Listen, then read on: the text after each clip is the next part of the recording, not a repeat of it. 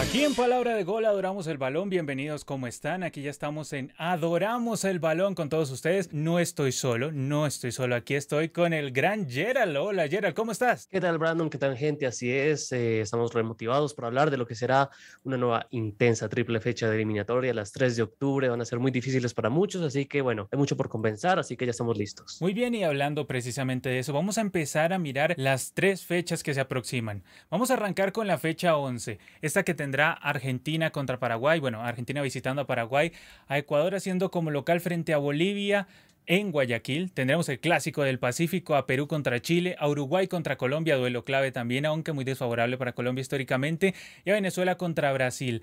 Gerald me mencionaba el más interesante, Perú contra Chile. Yo también estoy de acuerdo, por eso está en el centro de la imagen.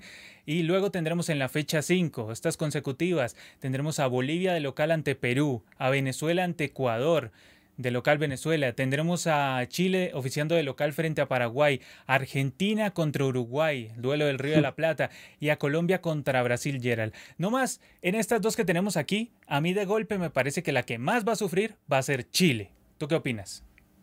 Es que se enfrenta a rivales directos bravísimos y que no le van a regalar nada y que pues está pendiendo de un hilo prácticamente como quedó en la anterior triple fecha el conjunto de las artes, así que sí, coincide que Chile se juega demasiado en estos tres partidos que se le vienen. Muy complicada la situación para Chile. Yo también diría que es una doble fecha aquí, las dos primeras que estamos mirando complicada también para Uruguay, porque si hmm. bien tiene que recibir a un rival al que históricamente le gana como Colombia, también tiene que ir a jugar contra Argentina, contra la que no le va bien de visitante, Gerald. ¿Qué piensas de ese? Y difícil, difícil. Ahí siempre los tienen, se los tienen montada porque pues hace rato que no pueden conseguir resultados positivos y pues también eh, extendiéndonos un poco en lo que será también la fecha 12, tienen que ir a visitar a Brasil. Así que Uruguay también, eh, súper pendiente de sumar, tiene que sumar sí o sí contra Colombia porque pues los otros dos partidos perfectamente pueden ser con cero saldo de puntos. Claro, ya lo que estabas mencionando, en la fecha 12 Uruguay tendrá que visitar a Brasil. O sea, Uruguay juega los eh, dos clásicos y el partido ante Colombia, que es el que tiene fijo para los tres puntos. ¿Tú crees que Uruguay está haciendo esa cuenta? Llega y dice, bueno, los tres contra Colombia y el resto que venga, que venga lo que sea, ¿no?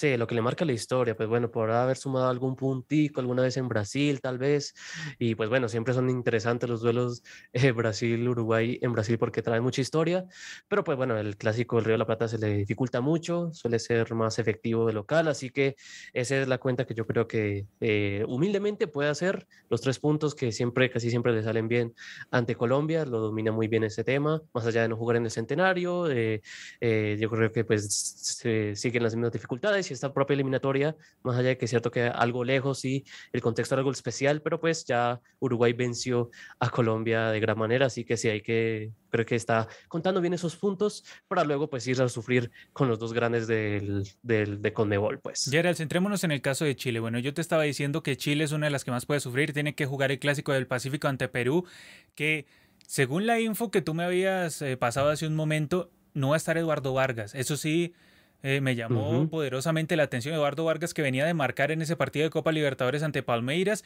se lesionó, o sea, yo quedé choqueado que esté lesionado Eduardo Vargas. Tampoco recordemos va a tener Arturo Vidal por tema de ese partido. en ese partido. Luego tendrá que jugar ante Paraguay y luego tendrá que jugar ante Venezuela de local. O sea, ¿tú crees que Chile esté haciendo esas cuentas de, bueno, le ganamos a Venezuela sí o sí? De, o sea, de pronto ganarle a Paraguay, aunque tengamos en cuenta, lo vamos a ver en las rachas eternas, que Paraguay es un rival complejo para Chile, oficiando como local. Entonces, o sea, ¿tú crees que ahí Chile puede ser una de las que, si no marca mínimo seis, se despide del asunto?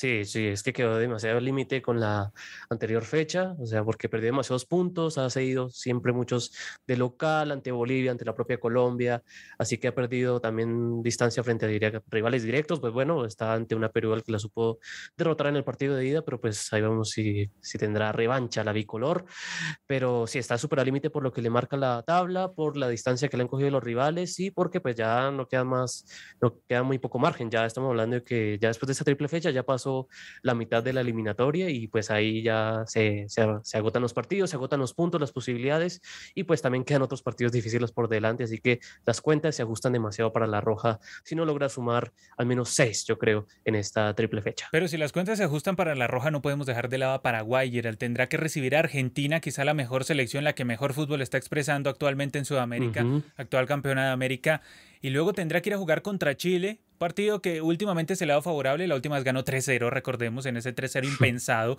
que todavía me sigo sorprendiendo de aquel 3-0, pero luego tendrá que ir a la fecha 12 a jugar ante Bolivia en La Paz, Gerald. Paraguay también va a padecer mucho, se me hace que contra Argentina es un partido casi que de esos que tú, bueno, se intentó, se descartan, sí. Contra Chile puede ser el de la gran batalla y luego contra Paraguay, eh, perdón, contra Bolivia, veo bastante complejo el tema de Paraguay, Gerald. Pero si hablamos de una selección que históricamente va a sufrir en esta triple fecha, por lo que se ha dado en los partidos en las anteriores eliminatorias, es Colombia. Obviamente Colombia no le puede ganar a Uruguay allá. Eh, ya, te voy a mostrar el dato, pero pasan las cuatro décadas. No existíamos, sí, no, no, no, existíamos, ninguno de nosotros existía. Y la última vez que le sacó un empate, solo un empate, fue hace 20 años. ¿Sí? Entonces es una racha durísima. O sea, para Colombia casi que ir a Uruguay es como, bueno, lo intentamos. Siempre, y siempre pasa algo, siempre alguien se equivoca también. algún defensa se cae, sí, siempre pasa algo. Luego tendrá que jugar contra Brasil con todo lo que eso implica. La última vez él empató en extremis en un partido muy complejo en donde apareció la magia de Ramel Falcao. Y pues sabemos, Brasil no ha perdido en esta eliminatoria. Parecía que iba a perder el día que iba a jugar ante Argentina de local, pero misteriosamente se aparecieron los funcionarios y ese partido no se jugó. Entonces, el caso es que Colombia tendrá esos dos duelos que a priori pues se va a intentar, pero está muy complejo el asunto. Y luego tendrá que jugar contra Ecuador, una selección siempre compleja, en Barranquilla aún más. Recordemos, si no estoy mal, la eliminatoria rumbo a Brasil 2014, que ese partido se tenía que jugar una hora, cayó un aguacero en el Metropolitano, se aplazó creo que dos horas, y Colombia le terminó ganando creo que 1-0 a Ecuador, y Ecuador se comió un penal, si no estoy mal, Gerald. Sí, es, fue una, es una triple fecha muy compleja para Colombia, en donde yo digo, si saca tres puntos, le va bien. ¿Tú qué dices? Sí, muy chiva, como dicen, muy chiva, de rivales muy duros eh, porque bueno, también está todas las implicaciones históricas, Uruguay imposible, Brasil nunca se le ha ganado eh, por eliminatorias. y ni pues el local de visitante, o sea, por eliminatorias no, en Copa América sí, pero en eliminatorias jamás le ha ganado Colombia a Brasil. Y Ecuador, que bueno, sí es casi que un clásico regional, también se conocen bastante por el tema del faro y demás, que ha conocido bien el fútbol colombiano y pues también estará con sus recados porque pues habrá que Colombia tendrá muchas ganas de revancha, pero pues Ecuador también ha sabido hacer sus cartas de visitante, ¿no? Así que complicado. Bueno, pero hablando de triple fecha, pues digamos que Colombia tiene cierto margen, ¿no? Por los puntos que ha conseguido y si pierde dos y gana uno, podría al menos andar. Pero en el caso de Perú, por ejemplo, Perú está con el agua al cuello, Gerald. Le tiene que ganar sí o sí a Chile. O sea, eso no está en discusión. Si empatan estos dos, se van de la conversación. Y si uno le gana al otro, acaba con el otro y sube en la tabla de clasificación. Y luego tiene que ir a una visita muy compleja a La Paz también muy difícil para Perú esa visita. De hecho, creo que en cancha nunca la ha ganado, solo le ganó por el TAS. Ya lo estaremos mirando en nuestra sección de rachas eternas, pero me parece que el asunto es así. Y luego tendrá que jugar ante Argentina de visitante, Gerald.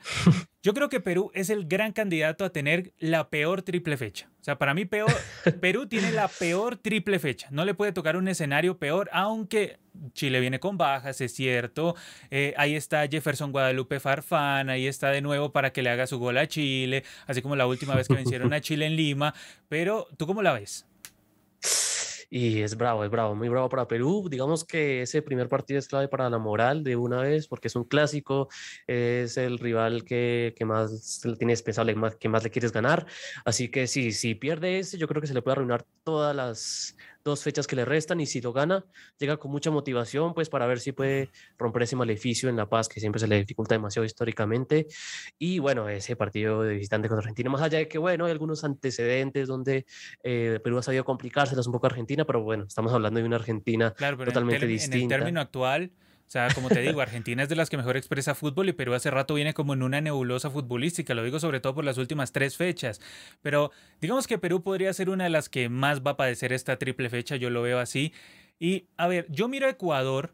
Y Ecuador a mí me parece que contra Bolivia no va a tener mayor problema de local, no lo creo. Luego contra Venezuela históricamente de hecho tiene una gran posibilidad quizá de también llevarse ese partido.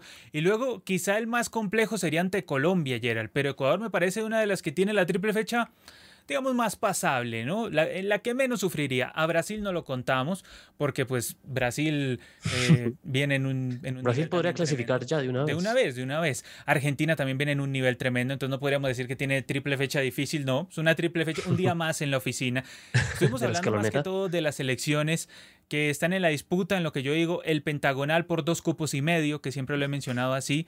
Hablamos un poco de Uruguay, hablamos un poco de Perú, pero a ver, Gerald, si tuviéramos que hacer la conclusión, para mí, la que tiene la peor triple fecha es Perú. Y más que Uruguay, que se enfrenta al primero y al segundo. Bueno, es que también tiene ese error es que, es que Uruguay, es que, Uruguay casi que tiene fijos esos tres contra Colombia. O sea, históricamente los tiene fijos. Equilibra un poco ahí. Claro. Pero en el caso de Perú, fijo con Chile, o sea, es difícil. Moneda al aire. difícil. ¿Sí? Contra Bolivia muy complejo y contra Argentina ni se diga. Entonces, o sea, yo te pondría, entonces tú pondrías Perú, Uruguay, Colombia, por ahí estarían. Y, y Chile, ¿dónde pondrías a Chile? Y, es que también Paraguay, que tiene lo suyo. Eh, pero bueno, digamos que Chile Entonces todas tienen la peor triple fecha ahora, No, no, no, por favor, tienes que ponerte serio. A ver, aplica tu seriedad. Bueno, digamos que Perú, Perú, Paraguay, Uruguay. O sea, ese es tu top 3. Perú, sí. Paraguay, Uruguay. Colombia no, como Colombia no. O sea, Colombia a, a, Uruguay no le gana nunca allá en Montevideo. Claro. No, nunca entonces sí, primero, después ahí de, bronce, de bronce, Colombia. Bueno, entonces, a ver, reubica, Gerald. Perú, Paraguay, Colombia. Perú, Paraguay, Colombia. A ver, miro Paraguay a ver si tienes razón. Uy, Gerald, yo te diría. Es que es muy parecido, sí, yo estoy de acuerdo. Ah, es que. Pero sí, bueno, vamos a hacerle caso a Gerald. Perú, Paraguay y Colombia. Las peores triples fechas. ¿Ustedes qué creen? ¿Ustedes qué, qué, piensan? A ver, vamos a ver qué nos están diciendo por aquí. A ver, llegan y dicen aquí. Dice aquí nuestro amigo Gabriel Reyes, si Chile llega a perder o empatar algún partido de esta triple fecha, se despide del Mundial de Qatar. Creo que lo mejor es ir a Norteamérica 2026. Sí, lo cierto. De hecho, Chile está supremamente obligado a ir a ganar a Perú. O sea, eso está clarísimo. Si llegase a empatar con Perú, el tema se va a complicar tremendamente. Se le escapan, se le escapan todos. Y si no le gana a Paraguay, o sea, ahí sigue aún peor.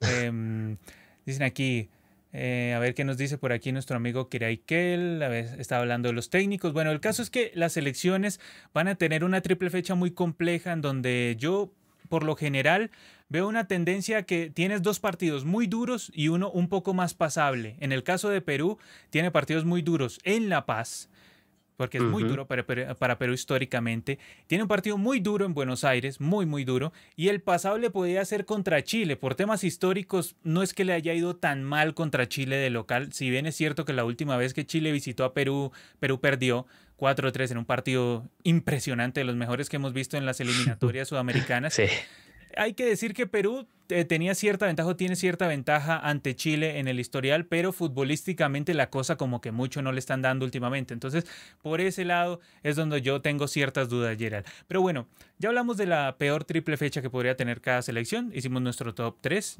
Yo apoyé el de Gerald. Pero ahora, Gerald, cuéntame de las novedades y las ausencias de las selecciones. Un tema que me interesa mucho. ¿Con quién llegan? ¿A quién no trajeron? ¿Qué fue lo que pasó? Cuéntanos de todo eso, Gerald. Sí, bueno, si crees, ¿con cuál arrancamos? Con Bolivia, dale.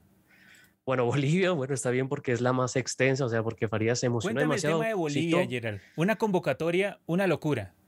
Una exageración. Citó a 53 jugadores. 53. Eh, podemos ver que hay muchos, hay muchos. En todas las posiciones hay tranquilamente entre 8, 5 eh, novedades, eh, porque digamos que la estrategia de Farías es dividir eh, la selección en dos, una que haga el viaje a Quito en primera instancia y luego pues que los otros se queden trabajando en Bolivia para pues los partidos ante Perú y Paraguay. En ese sentido, pues bueno, hay muchos, hay muchas, hay muchas novedades, tal vez como para remarcar un poco em, muchos juveniles, porque para empezar dando las oportunidades, las chances, Pablo Vaca, Sebastián Álvarez, eh, eh, Mauricio Barbieri, Luis Barbosa, eh, digamos que también algunos de los que llaman legionarios, como Boris Céspedes, que juega en el Servet de Suiza, que no había tenido oportunidad de ir a la pasada triple fecha, pero pues ahí asistiendo. Así que bueno, en líneas generales son como eh, jugadores juveniles que empieza a darles como la oportunidad y pues que también cree que pueden darle oportunidades según en la región donde se desempeñe, ¿no? Porque pues siempre está esa división histórica que los que juegan en La Paz o pues un mayor núcleo de los jugadores que juegan en La Paz o viven en La Paz defienden los colores de local y pues ya los más, eh, digamos, en terreno neutral o pues los que juegan en el exterior pues eh, van a los partidos del, en el llano, como pues sucedió en el caso de el grupo con Ecuador, que sacaron un grupo de 23, si no estoy mal, y pues esos son los que van a ir a viajar a Guayaquil, porque pues recordemos que no va a ser en, en, la altura del Quito, sino en Guayaquil, y pues ahí van a estar disputando a ver qué resultado traen, pero pues esa es como la estrategia de Farías con esta masiva convocatoria. Entonces, entonces no sé qué otra selección quieras ver ahí. Bueno, eh, me estabas hablando de las novedades de los convocados, pero en cuanto a ausencias, aquí teníamos varias ausencias entre esas. Ah, sí, unas cuantas. entre esas Chumacero, Chumas, Tiger, otra vez no va a estar, Gerald se lesionó de nuevo. Gilbert Álvarez tampoco lo llamó decisión técnica de nuestro amigo Farías, nuestro amigo Farías que como tú dices, plantea dos grupos, uno que se quede en La Paz y otro más del llano, pues que vaya a jugar contra Ecuador allá en Guayaquil. Que sobre eso vamos a charlar en un rato del tema de las rachas. Hay una racha interesante sobre ese partido, Gerard, que ya te la voy a comentar, que es, llamativa, llamativa. Pero bueno, entre las bajas está Enrique Flores, que no lo llamó Farías porque no quiso, lo mismo Barbosa, Chumacero sí se lesionó y Gilbert Álvarez, el que te mencionaba Gerald. Cuéntame el tema de Venezuela. Esta selección que, bueno, se volvió tan famosa últimamente porque un técnico se fue porque no le pagaron 14 meses de salario. Entonces, ¿qué pasó ahora con Venezuela, Gerald? ¿Cuáles son esas novedades? Sí, bueno, Leo González, que es el encargado, sigue siendo interino y pues él ya está quejando un poquito que si lo van a dejar interino en fin o que lo contraten de una vez. Pero bueno, ahí están un poco demorándose, pero bueno, no, sé qué tan novedades. sería que lo contrataran, pero bueno. Exacto, sí. Eh, eh, jugadores como Pablo Bonilla, eh, Joshua Mejías de Leganés, Cristian Macún del Inter de Miami, Alberto Peñaranda, que está agarrando por fin un poco de regularidad en su club después de unas cuantas temporadas de tener tanta oportunidad, un hombre interesante de la gran generación del 2017 que vuelve a la selección, y Brian Hurtado ahí un aporte del fútbol chileno, donde pues Venezuela por lo general siempre cogió uno o dos, así que esas son como las novedades importantes de la Vino Tinto en esta oportunidad, y pues también hay varias cosas que mencionar entre las ausencias que siempre Venezuela tiene un par de párrafos en ausencias últimamente. Siempre, ¿no, Gerald? Qué cosa llamativa esta Venezuela de los últimos dos años. Fácilmente siempre se le caen cinco o seis jugadores, ya sea porque esté contagiado, ya sea porque esté lesionado, ya sea porque el club no lo dejó venir. Siempre pasa algo con Venezuela. Y aquí de por sí estoy mirando a nuestro amigo Salomón Rondón. No estará por decisión técnica. Esto sí me llamó bastante la atención, Gerald. Sí, hay una cosa especial y es que eh, por recomendación del Everton le dijeron que no, que no fuera por tema de cuarentenas, aunque hay que marcar que se llegó a un acuerdo con el gobierno británico, eh, para, por eso no se habló tanto del tema de, lo, de que no dejaran viajar y eso, pero pues el caso del Samón Rondón es especial, no lo dejaron viajar, le recomendaron que se quedara para evitar cualquier tipo de problemas con cuarentena, así que él decidió que Estuvo medio raro, medio raro el asunto. Joseph Martínez tampoco estará por lesión, John Murillo, también decisión técnica. Sabarino, Gerald, se lesionó preciso. Sabarino, una lástima que venía en un gran nivel, pero se lesionó. Rómulo Otero tampoco, extrañamente no lo llamó. Yángel Herrera tampoco lo llamó. Miquel Villanueva lesionado y Jordan Osorio, decisión técnica, Gerald. Sí, sí, el caso de Otoro y Herrera habían estado como una prelista de internacionales, pero por fin los decidió descartar y no estar en esta oportunidad. Muy bien, Gerard. Por el lado de Paraguay, esta selección que se juega todo y que hablamos que es una de las que va a tener la peor o una de las peores triple fechas contra Argentina, contra Chile y contra Bolivia en La Paz. Muy complicado el tema para Berizzo, que aún veo que es el técnico de Paraguay. sí, se hablaba mucho en la anterior triple fecha que pueda llegar últimas oportunidades y demás, pero pues él, la, la, federación le dio el respaldo y pues él de ahí también él quiere... Que no vaya a ser como esos respaldos de tres días, ¿no? Gerald, ¿te acuerdas que a los técnicos decían, bueno, te respaldamos hoy y te despedimos pasado mañana? Sí, sí, se juega demasiado. Y pues también eh, no, no cambió demasiado lo que fue su última convocatoria, apenas tres novedades, sobre todo en la zona defensiva, con Juan Escobar, con Marcos Cáceres de Guaraní, con Matías Espinosa de Libertad, uno que se sumó a última hora, el día de hoy fue novedad. Así que sí, de resto son como los que se han vuelve Almirón, ¿no?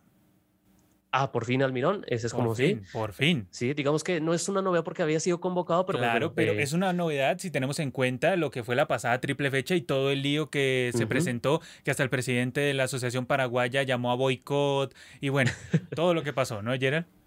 Sí, sí, bueno, pero finalmente estará y vamos a ver si hace mejores números en ataque, porque esos partidos que dejó la, la, albirroja fueron bastante, dejaron bastante que desear, sobre todo en ofensiva. Muy bien, Gerald, háblame de las novedades, de las ausencias de esta selección, que aquí veo varias que me llaman la atención.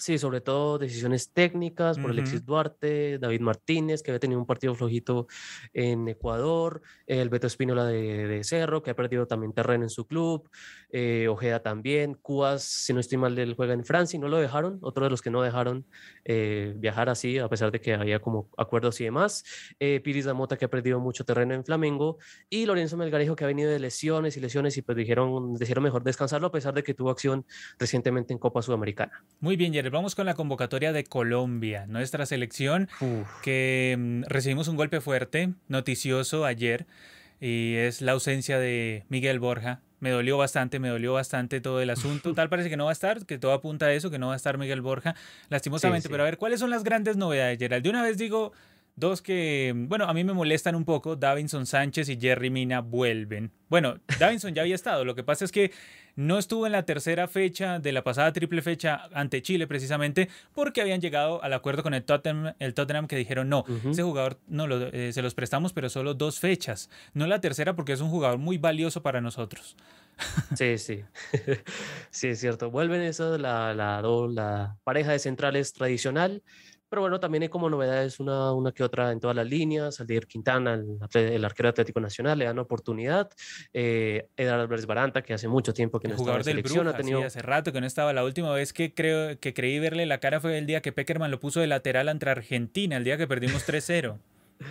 Sí, sí, es cierto, malos recuerdos. Y bueno, también sumando uno más del Genk, del Genk, eh, como John Lukumi, y pues Johan Mojica, que por fin lo escucharon. Bueno, Johan Mojica, que vaya que lloró por esa convocatoria, ¿eh? se quejó en Instagram, en sus historias puso, hizo como una alusión a que había una especie de rosca en la selección, que había, como dirían en Perú, una argolla, ¿sí? Y que de esa argolla no, no podía entrar nadie a esa argolla y que pobrecito no lo llamaban. Pues bien, Rueda lo llamó, lo cual me parece, pues digamos, una falta de personalidad del técnico, porque un tipo que para mí eso es una falta de respeto eh, y un tipo que haga eso pues no debería ser llamado. Pero bueno, Rueda lo convoca y yo creo que le hablará ahí en una esquina de la concentración y le dirá, vos te tenés que calmar, Mojica, que tenés que calmarte, calmate, Mojica, calmate en tarrón.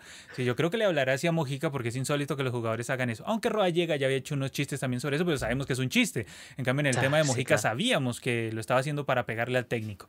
Bueno, el caso es que tenemos varios jugadores llamativos, como dije en el tema defensivo, ahí tenemos a Mina, ahí tenemos a Davinson, y en el tema de los delanteros, eh, a la espera de lo que sucede ayer, tenemos las ausencias notables de, de Borja, sobre todo, de Muriel también, el mago de la consola se lesionó Sí, sí, ha estado complicaciones también ahí con Muriel, aunque alcancé a escuchar por ahí que de pronto lo forzaban por, para reemplazar a Borja, pero pues todavía estaba por decir eso porque recién en la tarde se confirmó en definitiva, tras los estudios que le hice Gremio, que Borja no va a estar, no va a estar, no, no, no va a ser parte de la convocatoria, así que pues yo creo que ya están pensando en nombres para reemplazarlo. También sonaba el tema de Duan Vergara, que de pronto ahí se sumaba. Ojalá lo pues, llamaran.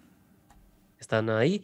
Y pues bueno, ya el resto de de ausencias ya conocidas, bueno, sobre todo en la, en la defensa, Oscar Murillo, Jairo Moreno, por lesión con el Pachuca, eh, bueno, y ya unas cuantas de edición técnica, como los de Nacional, Bardomero Perlaza, el Rifle Andrade, el tema James, que pues es como una combinación de edición técnica y lesión. Siempre, que siempre es el que llama más la atención, a ver, en, en cada convocatoria de Colombia siempre miramos la lista, llama a James, no llama a James. Con esto, si no estoy mal, creo, Gerald, que James ya se estaría perdiendo entre 12 a 15 partidos con la selección desde su última aparición por allá el día del 6 o sea, desde ese día James no apareció más en la selección y recordemos que llegó hace poco a su equipo, a ese equipo catarí y otra vez se lesionó, otra vez tiene problemas, entonces no puede ni jugar en ese equipo catarí. Muy complicada la situación de James. De los que están aquí, los que más me duele que no estén, Miguel Borja y Jairo Moreno. Me duele tremendamente que no esté Jairo Moreno. Eh, había tenido una lesión, se había recuperado un tiempo, pero al final no decidió llamarlo Rueda, sino que decidió llamar por encima de la Mojica, prefirió que, las cosas fueran así. Y, bueno, tenemos estos jugadores. Edwin Cardona tampoco lo llamó, pero yo creo que es una gran decisión técnica porque Edwin Cardona no está. En este momento me parece que está mejor Juan Fernando Quintero. Podrías tener un revulsivo, pero no me parece que esté en su gran momento. Entonces, a la espera de qué es lo que pueda suceder, ojalá llamase a Duan Vergara en vez de Miguel Ángel Borja, pero lo más extraño es que, como tú dices, llame a Muriel, ¿no? Que aceleren el asunto y que termine llamando a Luis Fernando Muriel. Bueno, estamos aquí viendo la convocatoria de Ecuador, Gerald. Cuéntame esas novedades. ¿Qué de extraño llamó Alfaro? Ecuador con algunos retornos, sobre todo con Alexander Domínguez, eh, eh, Robert Arboleda, uno de los eh, claros de, la defensa, digamos que Angelo Preciado, también intentando recuperarlo después de su participación en Copa América. Recuerdo que había tenido Jackson Méndez, Ayrton Preciado, Jeremy Sarmiento, alguna de las caras nuevas, Jeremy Sarmiento, un juvenil em, con 19 años, dándole oportunidades, lo mismo que José Angulo, que también ha andado bien en el puntero del campeonato ecuatoriano, como lo es Independiente del Valle. Muy bien, y en, el, en cuanto al tema de las ausencias, de los que le criticaron un poco al señor Alfaro por no haber convocado, cuéntame.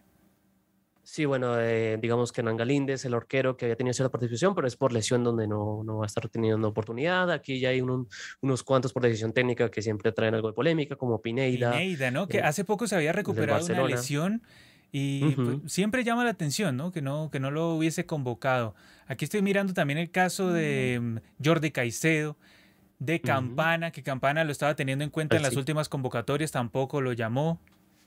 Exacto, sí, dos delanteros había que han tenido sus oportunidades antes, pero no. José Cifuentes, que hace rato que espera su oportunidad, que no lo llama. Cristian Nova, que también se alejó un poquito del grupo. Eh, Junior Sornosa, que estuvo llamativamente, estuvo en la anterior, elimina, en la anterior fecha, le dio cosas interesantes, aunque bueno, tal vez un poco ese castigo, un poco por eh, esa expulsión que sufrió en el partido de Chile de pronto, pero pues bueno, en su mayoría decisiones técnicas por parte de Alfaro. Sí, también tenemos, bueno, el caso de Sornosa, eh, Jordi Alcíbar, bueno, todos esos, digamos, cuestionables. Yo, ¿Cuál dirías, eh, Gerald, que es el caso más cuestionable, el que por el que más han molestado al Faro de estos? ¿Quizá el caso de Pineida? Sí, sí, digamos que ha hecho buenas presentaciones con Barcelona, reciente semifinalista de Copa Libertadores. Así que sí, yo creo que esos es de los que más le, le, critican de pronto. Y pues bueno, Junior Sornosa, sus más y sus menos, pero pues puede ser como algo disciplinario también. Muy bien, Gerald. En el caso de la convocatoria de la Celeste de Uruguay, ¿qué tenemos de nuevo por aquí? ¿Qué llamó el maestro, el maestro Tavares? Sí, bueno, no, no son mayores novedades, sobre todo, eh, por lo menos eh, los que no habían podido estar en la pasada fecha por temas de, complicaciones con los eh, equipos de Europa, como Torreira, Luis Suárez, que fue por lesión más que todo, Darwin Núñez, que también por una lesión se había estado alejado, pero pues ha tenido un buen regreso. Darwin Núñez viene con todo, después de marcarle ese doblete al Barcelona por Champions, viene muy bien Darwin Núñez. Exacto, exacto. Y pues se hizo un Cavani que eh, podía haber estado, pero pues por una decisión técnica, sobre todo entre él y entre Tavares y Cavani, decidieron dejarlo en Inglaterra para que se acomodara bien a su club y pues bueno, ya vuelve con la Celeste. Muy bien, en cuanto a las ausencias, Gerald, aquí hay varios que me están llamando la atención. El caso de Terans me llama la atención. También, a ver, tenemos por aquí a Arambarri. Cuéntame de estas ausencias. Eh, cuéntame del tema de Jonathan Rack. Sí, sí, digamos que había tenido como ciertas oportunidades, pero pues ha perdido terreno en su club y pues bueno, también como eh, Tavares ha, tenido que lidiar con algunas ausencias, pues también, también se explica sobre todo en la parte ofensiva por qué no contó con Maximiliano Gómez o David Terán, que pues en la pasada fecha había como más eh, espacio, pero pues ahora con la llegada de Suárez y Cavani, pues ahí cortó un poquito esas convocatorias y pues bueno, los lesionados Ben Lozano Jonathan Rodríguez, que suelen ser clásicos para Tavares, pero pues ahí perdió perdieron cierto terreno y también el caso de Arran Barry por lesión. Muy bien, Gerald. A ver, Chile, La Roja, que vuelven varios, ¿eh? Vuelven varios que ya habían sido convocados. El caso de Ben Brereton, Ben 10, que vuelve después de que habíamos tenido ese problema con la Premier que no los prestaba por el tema sanitario. Bueno, por todo eso, tenemos también a, el regreso de Alexis Sánchez, del Chico Maravilla de chico poco, pero eh, sigue siendo una maravilla Alexis Sánchez. Pero en cuanto al tema de las ausencias, está complicado el asunto. Pero a ver, Gerald, cuéntame de los nuevos. A ver, ya te mencioné a Brereton, Alexis, también veo por ahí a Zagal. Sí, sí, digamos que Zagal un poco llamativo por su actualidad fútbol turco, algo lejos, pero pues ahí lo, le, da pues, le, da las oportunidades. También Felipe Mora, que ha perdido cierto terreno, pero pues ante algunos jugadores que también han bajado su ritmo del plano local, pues le da la oportunidad a ese que había tenido como algunas chances en, en convocatorias pasadas. Gerald, cuéntame el caso de este jugador de Audax italiano.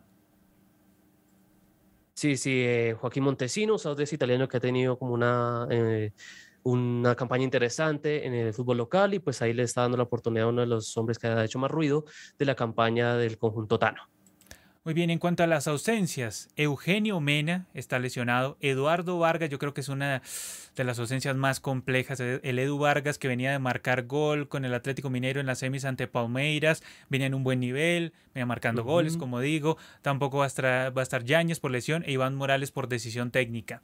Y, y bueno, lo que les habíamos contado anteriormente, que contra Perú no va a poder estar el señor Vidal por el tema de amarillas. Tampoco va a poder estar aquí como lo veíamos Eduardo Vargas. Es complejo ahí el tema para Chile, Gerald.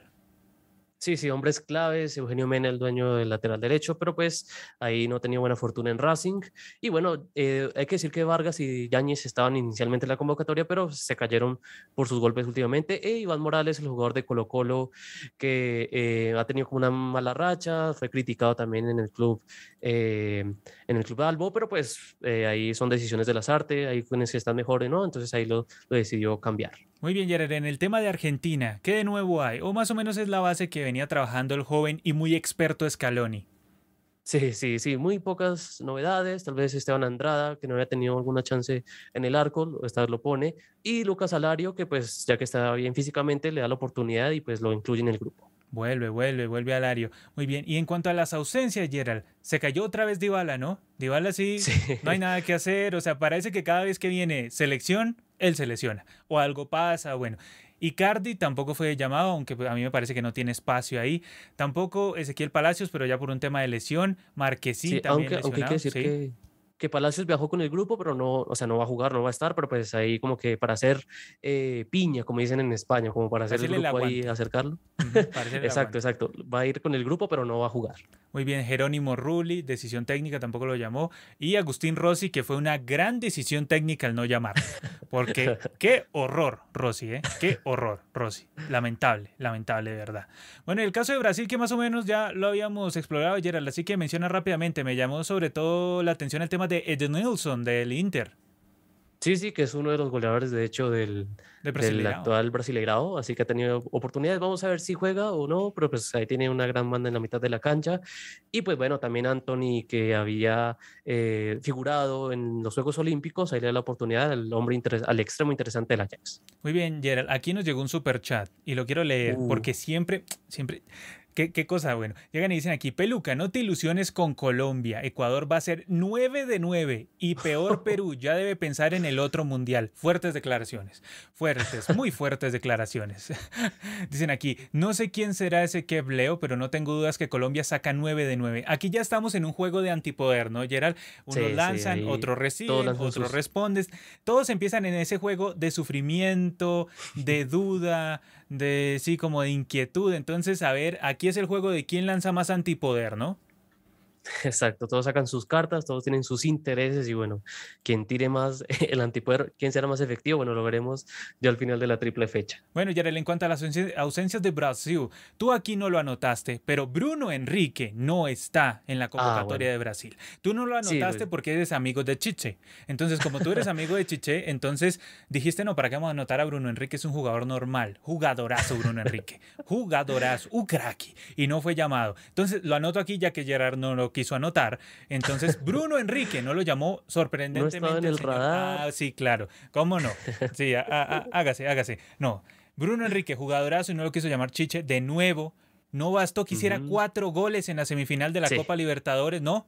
No, no es buen jugador, no, no lo llamemos. Pero lo llamativo es... que están sus compañeros de ataque, ¿no? Sí, o sea, como Everton que Ribeiro él se saltó la lista, vio a Everton Ribeiro, vio a Gaby Gol, pero no vio a Bruno Enrique. Me parece un despropósito que no lo llame para tener una posibilidad de cara al Mundial, porque Brasil ya está clasificado, tiene que empezar a probar de cara al Mundial.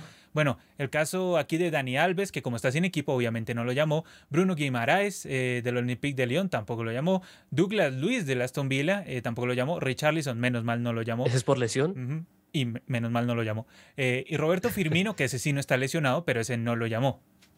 Sí, perdiendo terreno, ya no está en titular con el Liverpool, participa, pero no está en titular y pues le da más chances a otros que son más regulares, por lo menos en delanteros de brasileños. Muy bien, y terminamos con Perú, Gerald. En el caso de Perú, ¿Qué hay de nuevo ahí? Sí, bueno, Perú Bueno, aunque más o menos habíamos comentado, ¿no? El caso Ormeño, que lo había tenido en la Copa América, Jefferson Guadalupe, que también vuelve a ver si le hace el gol a Chile, el Eterno. A ver, vuelve Jordi, está Jordi Reina. Zambrano. Claro, oh, Zambrano, que hizo gol en el Clásico, que para mí jugó un mal partido, pero de todas maneras hizo gol en el Clásico ante River. Zambrano no es de mis afectos, bien lo sabes, Gerald, bien lo saben todos, pero bueno, ahí está la Zambrano. Sí, muchos en Perú quieren a Zambrano, pero bueno, no es de mis afectos, no me parece un gran defensa, pero bueno, vamos a ver si lo puede hacer bien ante Chile, ojalá le vaya bien, y también en los partidos que vienen muy complejos, ante Bolivia en La Paz y ante Argentina en Buenos Aires, muy difícil el asunto ese que va a tener ahí la selección peruana. Y bueno, teníamos por aquí a Miguel Araujo también, eh, que está en la convocatoria. Y lo que llama la atención, Gerald, en las ausencias es que no llamara a Dulanto, que está triunfando con el Sheriff. Hombre de moda. Sí, el hombre de Mora no lo llamó, tampoco Oslin Mora de Alianza Lima. ¿Tienes algo que mencionarme de estas, de estas ausencias? Sí, bueno, tal vez Arias de pasado con la selección, pero ha perdido terreno. Aldo Corso un poco lo mismo, algo, algo resistido por cierta parte de la afición, pero pues también que ha dado sus aportes. Y bueno, eh, Mora que ha tenido un torneo interesante con, con Alianza Lima, es una de las figuras, pero pues no, todavía no le da la chance Gareca. Muy bien, y así tenemos todo este panorama, este panorama de los convocados, de las ausencias, de todo lo que puede pasar con estas selecciones sudamericanas que hablando de las dos fechas que se vienen, Gerald, eh, cuando yo te digo de las fechas que se vienen, tú me habías comentado sobre todo el partido del Clásico del Pacífico. ¿Cuál es el que más recuerdas? Y yo creo que el 4-3 me viene de una a la mente por todo lo que significaba. Era una Chile, pues que bien se, se molestaron en, en, decir que venían de ser campeones de América, aunque pues Perú le hizo un partido interesante, como que se adelantaba a Chile, pero Perú estaba ahí. Así que sí, muy entretenido, muy emotivo, un partido, de recuerdo esos bien tarde en Lima, que siempre son especiales, eh, estadio lleno y demás. Recuerdo mucho ese. Muy, muy interesante, Gerard. Y en cuanto al de Argentina-Paraguay, allá en Asunción, ¿cuál es el que más recuerdas?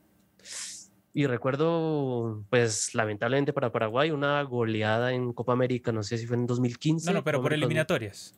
Por eliminatorias. Mm, recuerdo esa victoria paraguaya un poco insólita de 1 a 0. No me acuerdo si esa fue eh, en Argentina o fue en Paraguay, no recuerdo bien, porque fue como un poco sorpresivo. Porque pues Argentina venía con una buena racha, pero pues ahí Paraguay los, los bajó a la nube. Gerald, si yo te digo septiembre de 2009, ¿qué viene a tu mente? Mm, septiembre de 2009. Eh, muchas para los eliminatorias, no, no recuerdo si algo específico. Septiembre de 2009, ese fue el mes y ese fue el año, la última vez en el que Paraguay le ganó a Argentina 1-0. Hace 11 años que Paraguay mm. no le gana a Argentina en Asunción. Yo el que más tengo en la mente de ese Paraguay-Argentina es cuando Paraguay perdió 5-2 allá en Asunción, ah. que el técnico era Sabela y que el técnico de Paraguay creo que era Víctor Genes, que fue, era un desastre esa Paraguay y ese día se lució la selección argentina. Entonces, para que lo tengas en cuenta, sí. Cinco, no, será, mm, sí, sí, ese fue camino a Brasil y, el, último partido que ganó Paraguay a Argentina fue rumbo a Sudáfrica 2010, ese 1-0. Uh. Desde ahí no le ganó más. Hace 11 años que Paraguay no le gana a Argentina en Asunción. Entonces, ¿tú crees que esa racha se romperá? Lo veo muy difícil. Como vienen Yera lo ve muy difícil. Yera lo ve muy difícil. Y, muy difícil. Y si Yera lo ve muy difícil, entonces ya saben cómo viene la mano, ¿no? Ahora, Yera, yo te digo 2001, año en el que sucedieron muchas cosas, entre eso la Copa América de Colombia. Y bueno, fue el último, la última vez que Colombia le sacó un empate a Uruguay, hace 20 años. Fue la última vez que Colombia le sacó un empate a Uruguay, aquella vez 1 a 1. ¿Y sabes cuándo fue la última vez que Colombia le ganó a Uruguay en el centenario? Mm, no, hasta, hasta hubiera dudado que hubiera pasado algo así, pero sí. Ah, o sea, tú me dices, no creo ni siquiera que Colombia le haya ganado a Uruguay en el centenario. Sí, a cualquiera, cualquiera no nos creería. Fue en 1973, Gerard. Uf, 73. Gol del viejo Willy. Vaya que llovió. Uy, de Willington. Gol del viejo Willy, Gerald. Allá en 1973, rumbo a Alemania 74. ¿Camiseta naranja de pronto? Puede ser, sí, puede ser. 1-0. Eh, la única vez que Colombia le ganó a Uruguay en Montevideo. Entonces, para que vean todo lo difícil casi imposible que es para Colombia esa plaza en Montevideo. Hay que tener en cuenta que ahora van a jugar en otro estadio, pero en general, cuando Colombia se baja del avión en Montevideo, es un tema casi que perdido. Yo recuerdo mucho, ¿sabes? De ese Colombia-Uruguay, de los ires y venires en eliminatorias en Montevideo.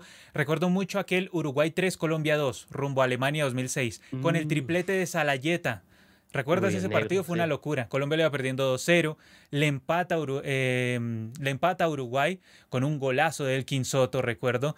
Y a lo último se cae Iván Ramiro Córdoba y llega el gol de Salayeta y explota el centenario de Montevideo. Una locura, una demencial ese gol de Salayeta. Triplete de Salayeta aquella noche, Gerald. Yo creo que lo recordarás. Claro, sí, ¿Cómo sí. olvidarlo, no? Uy, Inmenso ese delantero. Muy bien, Gerald. ¿Qué nos dicen en el superchat? Acaba de llegar un superchat. Cuéntanos. Sí, sí, nos dicen que, eh, nos desean Vinicius, nos dice que mucha suerte en el partido contra Brasil, espero no haya polémica, que gane el mejor, suerte también en sus otros partidos, un abrazo de gol, Brandon. Eh, gracias amigo brasileño, que sí, bueno, digamos que eso ha como que ha acompañado un poco los últimos duelos entre Brasil y Colombia, ¿no? Siempre hay algo de polémica. Siempre hay algo de polémica, aunque eh, tú sabes, eh, siempre tratamos que sea un duelo amistoso, ¿no? Nos ha unido, yo creo que nos Ujú. reunió mucho aquel tema del chapecoense con los brasileños. Claro, mucho ese sí, tema eso con los bastante. O sea, estamos como un poco divididos después del el Mundial Brasil 2014, pero ese tema del chapecoense como que nos devolvió a la hermandad, ¿no? Sí, claro, claro. Es que sí, ahí nos unen varios lazos culturales y demás. Y pues bueno, tal vez en lo futbolístico a veces es algo ale- alejado, pero pues esa eh, mm, triste situación, perdón, ahí se aprovechó como para entrelazar un poco los lazos y pues que se formara una, una amistad bonita, ¿no? A, la- a fin de cuentas. Bueno, Gerald, entonces ¿tú crees que se va a romper la racha de Colombia, que hace 20 años no le empata Uruguay y hace, a ver, Gerald, del 73 a hoy, ¿cuántos años hoy? ¿Cuántos años son? A ver, Ya vamos para los 2023, 40. 2013, ¿O no? Los ah, para los 50 50. años, Gerald. Vamos para los Los 50 50. años sin ganarle a Uruguay en, el, en, en Montevideo por eliminatorias. Medio siglo. Vamos para los 50 años sin ganarle a Uruguay en Montevideo por eliminatorias. Y vamos para 20 años sin sacarles ni un empate. Entonces, ¿tú crees que se rompa alguna de estas rachas? Y lo veo difícil. Digamos que tal vez el nivel, la última cara que dejó la selección da para ciertas ilusiones, pero hablando de bajas y tal vez como eh, lo viejo zorro que es Uruguay jugando en, en su campo y demás, ya lo mostró ante Ecuador, en un partido complicado, pero que aún así supo sacarlo, así que yo eh, prefiero guardarme ahí y digo que no, no, no. Complicado el asunto. bueno, Gerald, eh, Venezuela nunca, ni siquiera le ha empatado a Brasil como local. Ganar, mucho menos. Yo me acuerdo Claro. mucho de un Venezuela 0 Brasil 4 en Pueblo Nuevo, Gerald. Que me acuerdo que era como esa Venezuela que tenía ciertas ilusiones y llegó Brasil y se las destruyó todas. Que, mm, que, que bueno. ¿Camino a Sudáfrica? ¿De pronto? Sí, puede ser, puede ser, ¿sabes? Puede ser. Ese que Venezuela perdió 4-0 ante Brasil, si no estoy mal, Kaká hizo gol aquel día. Entonces, esa racha sí, de una vez yo digo, no, no hay manera. O sea, no hay manera. De hecho, si le saca un empate, rompería la racha de solo derrotas Sí. ante Brasil, incluso de local. Bueno, Gerald, yo te digo, 19 de septiembre de 1993. ¿Tú qué crees que pasó ahí? 19 de septiembre de 1993. eh, Te agarré Y más no, yo- perdido que Davinson Sánchez en la defensa. Ni existía, ni existía. Bueno, Gerald, te cuento que esa fecha, esa fecha, marca el Sí. único empate que Bolivia le ha sacado a Ecuador en Uh. Ecuador. Precisamente fue en Guayaquil, aquella igualdad. Y ese empate le dio a la verde la clasificación al Mundial del 94. Claro. Datazo. Ascargorta. Xavier El proceso Ascargorta. Ascargorta, Claro, Xavier Ascargorta era el eh, técnico de esa selección. Sí, claro, claro, sí, con el Diablo Echeverry, con Pla- Erwin Platini Sánchez, la gran generación boliviana que por algo marcó historia. Sí, entonces esa fue la última, única y última vez que Bolivia le sacó un empate a Ecuador y precisamente fue allá en Guayaquil y esa vez la verde clasificó al Mundial, ¿no, Gerald? Cómo las cosas nos devuelven por el destino. Y bueno, te digo, Gerald, desde marzo de 2013, marzo de 2013, Perú no vence a Chile por eliminatorias como local. Yo me, Sí, acuerdo, sí. yo me acuerdo mucho, el día de- del triunfo eh, lo hizo eh, Jefferson Guadalupe Farfán, si no estoy mal, el que hizo el gol del triunfo ante Chile. Yo me acuerdo mucho del que tú mencionabas, el 4-3 de Chile eh, en Lima rumbo a Rusia 2018. Que ese partido estuvo marcado por varias cosas, Gerald. ¿Te acuerdas más o menos de... hu- Hubo tres casos sensacionales en ese partido, ¿te acuerdas? Mm, bueno, me acuerdo que Alexis hizo gol también, eh, eh, Farfán, pero pues también me acuerdo lo que pasó después, ¿no? Ya que decías que quedó marcado, precisamente ese verbo nos ilustra mucho lo que pasó. Mm, eh, exactamente. Ese partido fue marcado por la expulsión de Cueva, la expulsión, la expulsión tempranera de Cueva, nuestro amigo Cueva, y los dobletes. Hubo tres dobletes, Gerald. De Vargas, Alexis y Farfán, de pronto. de Vargas, de Sánchez y de Farfán. Tres dobletes. Mm. Ah, ya. Tres. Y el posterior mensaje de Chile en el camerín. Ah, sí, cuidado. Cuidado que por aquí pasó el campeón, ¿no? cuidado. ¿Cómo es más respeto que por aquí pasó el campeón? Sí, algo, así. algo así, algo así. Muy bien, Gerald, pasamos a la otra fecha y te cuento. En cancha, mm. en cancha, lo que te mencionaba hace un rato, en cancha Perú nunca le ha ganado a Bolivia en La Paz por eliminatorias. En 2013 al menos le sacó un empate. Y este partido es sinónimo de qué, Gerald? A ver, a ver si estás conectado. ¿Es sinónimo de qué este partido? Eh, pues a mí me recuerda muchas victorias bolivianas allá, pero no, no sé. Pero es sinónimo de TAS. Este ah, partido es sinónimo de TAS. Porque en nuestras mentes quedó aquel 3 a 0 a favor de Perú por la inscripción irregular de el paraguayo boliviano Nelson Cabrera. Ese fue el único partido en el historial que te sale que Perú le ganó a Bolivia por eliminatorias allá. Por escritorio. Pero fue por escritorio. O sea, en cancha nunca le ha podido ganar a Bolivia allá en La Paz. Entonces, a menos de que otra vez alguien se distraiga de una manera colosal, el asunto está en el papel muy complicado para la blanca y roja. Ahora te digo, Gerald, desde octubre de 2008, o sea, hace 13 años, Venezuela no vence a Ecuador por eliminatorias como local. Uy, largo. Hace 13 años. Largo, largo. Le cuesta. O sea, Ecuador tiene una gran posibilidad. Me acuerdo mucho del 3 a 1 de Ecuador rumbo a Rusia 2018. Que de hecho es, es, muy importante, ¿sabes por qué, Gerald? Porque fue el último de ese gran inicio de la tri, los famosos 12 de 12. Mm, el último de, esos, de esa gran racha. Claro, luego llegó ese empate, si no estoy mal, contra Paraguay. Bueno, luego se empezó a caer. ¿Sí? Pero fue el último de esa gran racha que todos dijimos, no, ya, o sea, Ecuador va sí o sí al Mundial, no, no, no, no, hay, no hay nada que hacer. Dicen aquí, lo están matando ayer al... No, no, señor, eso es para hacer una relación de, de historias. Bueno, llegan y, y, mencionan aquí de eso, pero no, no, es para hacer una relación de historias. Bueno, Gerald, Colombia nunca le ha ganado a Brasil como local, ni como visitante, pero bueno, como va a jugar en Barranquilla, te digo que nunca le ha ganado a Brasil como local, aunque cabe decir que la última vez que cayó como local ante la Verde Amarela fue en septiembre de 2003. ¿Tú te acuerdas de ese partido? Mm, creo que Ronaldo hizo gol. Ronaldo. Ronaldo hizo el primero. Luego empató el Falcao de la época, Juan Pablo Ángel. y luego Kaká sepultó nuestras ilusiones con un demencial golazo. Una cosa de locos. O sea, esa camiseta azul de Brasil. Sí, sí, Kaká hizo un golazo, pero tremendo.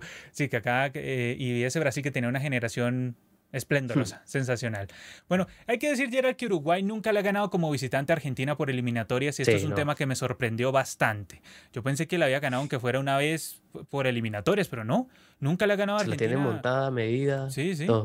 Mira, la última vez que al menos le sacó un punto eh, la selección eh, uruguaya a Argentina fue en octubre de 1997, Gerald. ¿Ya cuántos años pasaron? ¿Ah? Haz la cuenta, haz la cuenta, ¿cuántos son esos? 24. Sí, 24 años, que no le saca, aunque sea un empate. Yo me acuerdo mucho de ese partido, un 3-0, Gerald. ¿Recuerdas que ese no fue en Buenos Aires, sino en Mendoza, si no estoy mal? Me parece mucho que Argentina le, le mandó a Uruguay un 3-0, que ese día hizo doblete Messi. Estaba inspirado, si no estoy mal, ese el balón que pasa bajo la barrera de Uruguay. Me parece que uno de esos goles es así. Claro, claro, es un dominio abismal y pues bueno, sí, es que tal vez algunos los que recordamos más son esos partidos que eran antes al final, que eran en Montevideo, que pues a veces Uruguay sacaba resultados, pero pues sí, lo que es Argentina domina 100% el albiceleste. Sí, sí, o sea, yo, yo te digo, ese, ese fue uno de los que me sorprendió bastante. De, de, esos partidos. Bueno, y terminamos con este. Desde noviembre de 2011, o sea, para hablar de los dos partidos que se vienen en esta semana, desde noviembre de 2011 Chile no vence a Paraguay como local. O sea, y, y, de hecho estaba mirando todo el tema del historial y eso, y es una selección que complica, que complica bastante a Chile, Gerald. Yo pensé que había sido como un tema aislado, ese 3-0, pero no, hablando de eso, tenemos que recordar ese inesperado 3-0 a favor de Paraguay rumbo a Rusia 2018. ¿Alguien se esperaba que Paraguay fuera a ganarle ya a Chile 3-0? Gerald, tú cuando viste ese resultado dijiste que quieren voltear al técnico. Exacto, exacto. O sea, era insólito porque pues Chile se estaba como repuntando un poco para venirse otra vez a la lucha y pues Paraguay estaba bajando dentro de todo en esa eliminatoria, pero pues ahí como descontroló todo, Paraguay volvió a, entrar en la pelea y Chile quedó casi condenado. Luego no sé si después fue ese partido en La Paz que también perdería o, algo así, pero pues ahí fue como el, el, inicio de un gran derrumbe que tuvo Chile en esa parte final de eliminatoria. General, cabe decir que de los últimos cinco Chile-Paraguay en Chile, la roja ganó dos y la blanquirroja ganó, eh, perdón, la albirroja ganó tres. Uy, poquito, y pues tratándose de unos años que han sido pues fructíferos para Chile dentro de todo, ¿no? Su generación dorada, bicampeón de América, clasificando mundiales, y a pesar de que tenga ese historial ahí de adverso, llamativo. Sí, sí, sí, una cosa impresionante.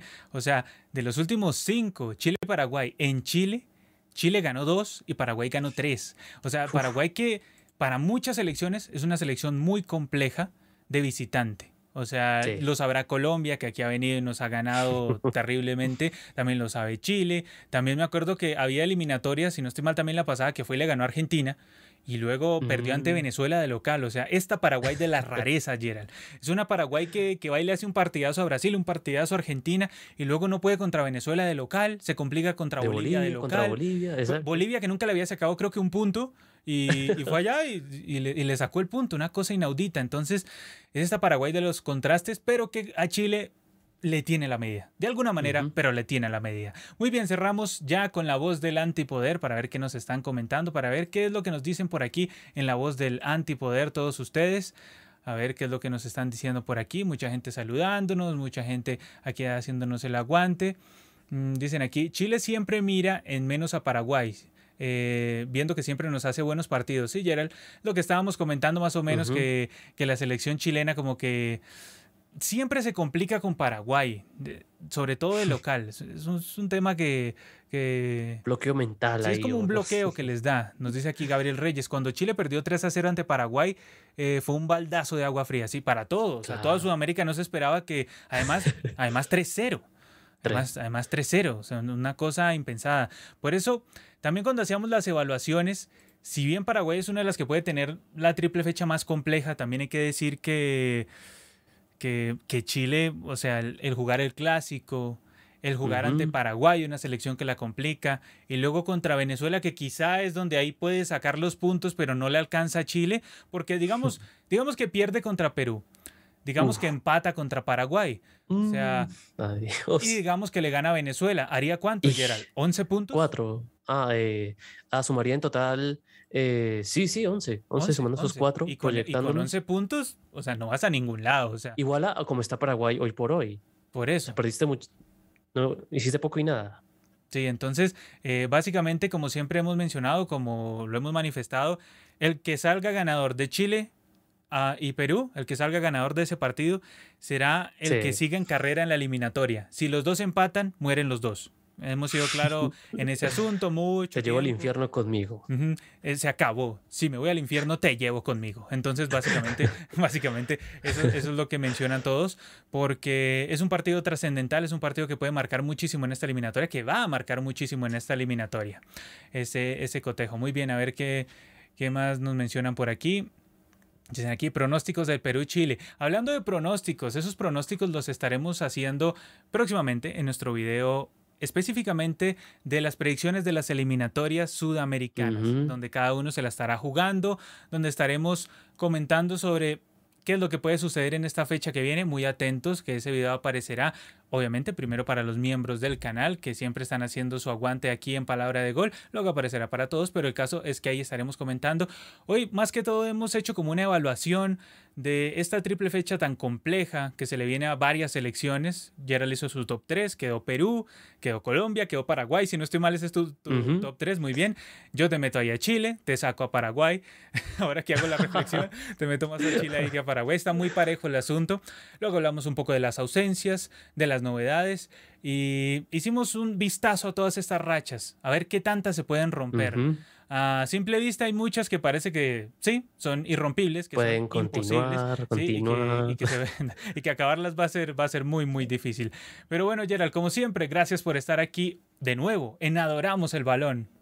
Excelente, gracias por la invitación, Brandon. Gracias a todos los que estuvieron comentando, muy activos todos. Así, gracias por todos esos comentarios y demás. Así que bueno, ahí estaremos súper atentos a lo que será una nueva intensa triple jornada eliminatoria. Muy bien, muchas gracias a todos por acompañarnos. Este fue Adoramos el Balón aquí en Palabra de Gol y como siempre, hasta la próxima.